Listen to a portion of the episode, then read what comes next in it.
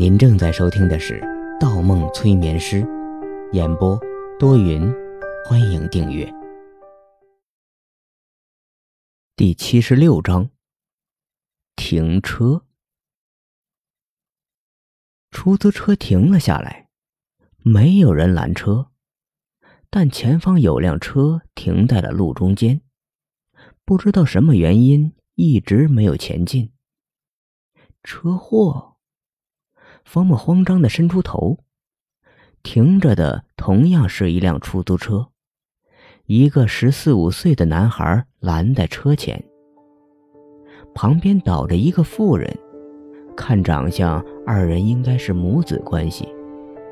妇人脸色煞黄，像个铜人一样，嘴唇发青，一动不动躺在地上。再仔细瞧去，他双手浮肿。方墨没有下车，原本以为是车祸，但仔细打量了车头与母子二人的衣衫，没有碰撞的痕迹。妇人病情很奇怪，像中毒了一样。前方出租车的司机是个脸型瘦长的男人，一边鸣笛，一边头探出窗户，冲着男孩喊道：“让让让让，再不让我真撞了！”撞。听到这个词，方墨目光一闪，细细聆听二人的对话。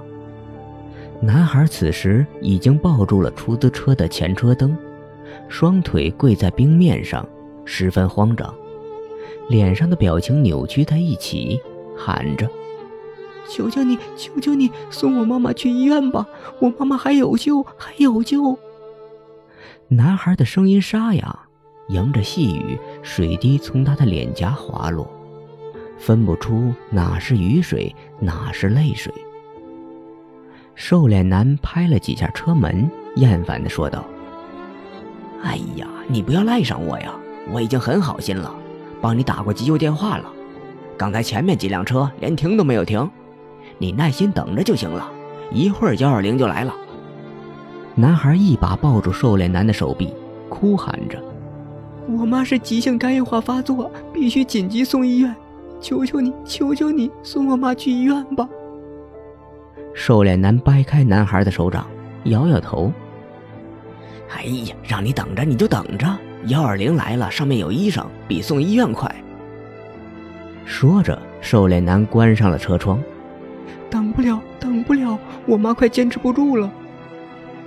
男孩一冲动，双手死死按着上升的车玻璃。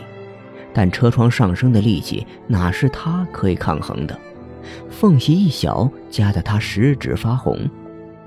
可男孩没有放弃，咬着牙仍在坚持。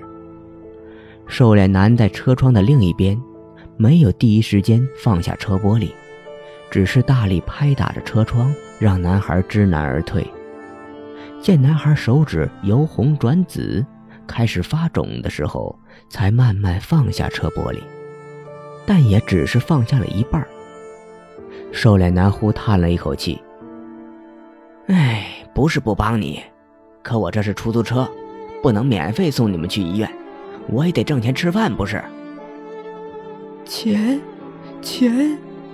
男孩精神一晃，忽转身从妈妈的口袋里翻出一个钱包，把所有钱都倒在了手里，按在玻璃上，激动起来。我有钱，我有钱！开门，开门，送我妈妈去医院。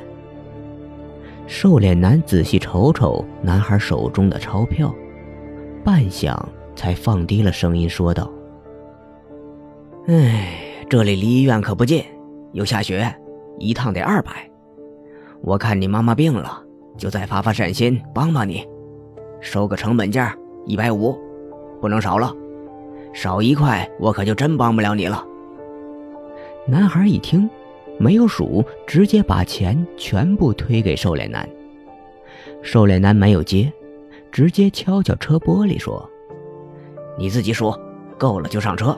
你数数。”男孩一脸茫然，双手颤抖着数了起来：“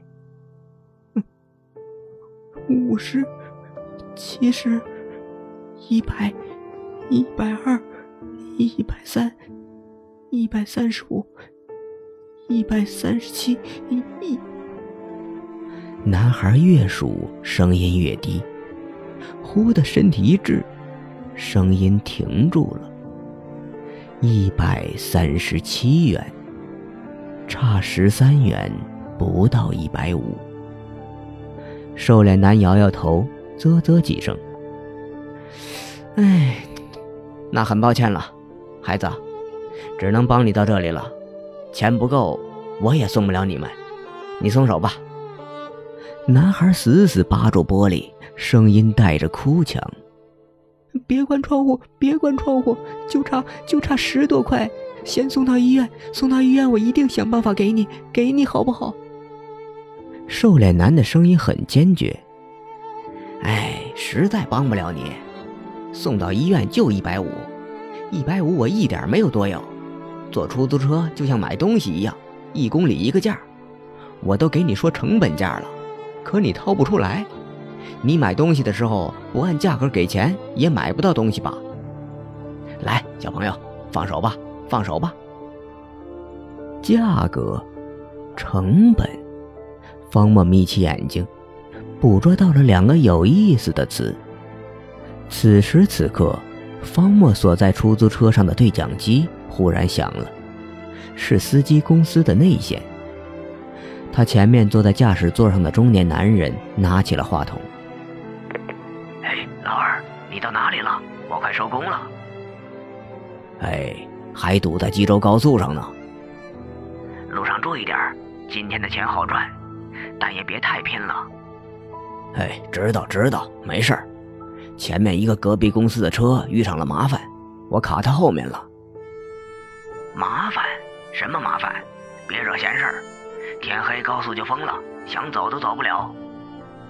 啊，是前面的车，不是我。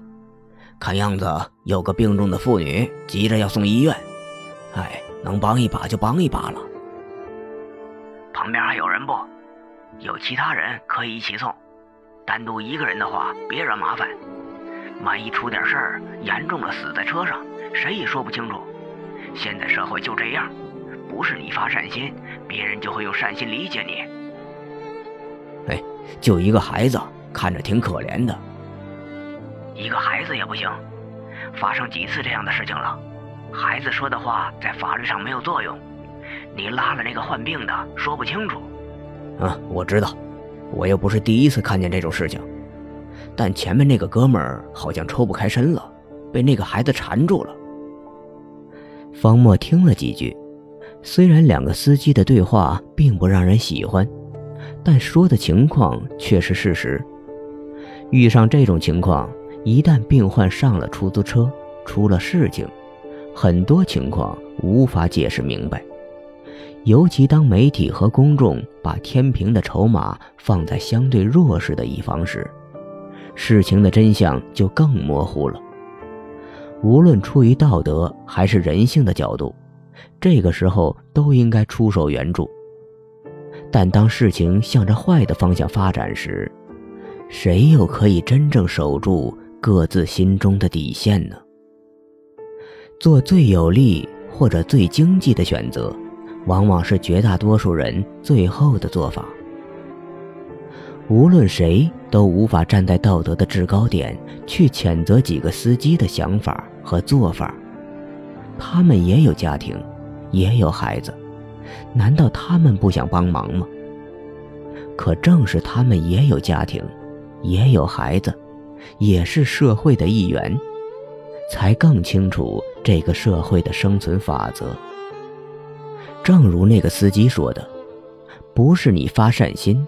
别人就会用善心理解你，但善心是为了帮助弱者，还是为了安慰自己而存在的呢？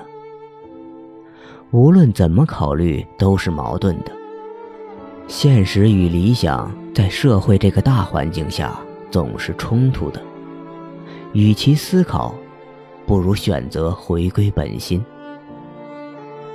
方墨笑着。推开了出租车的门。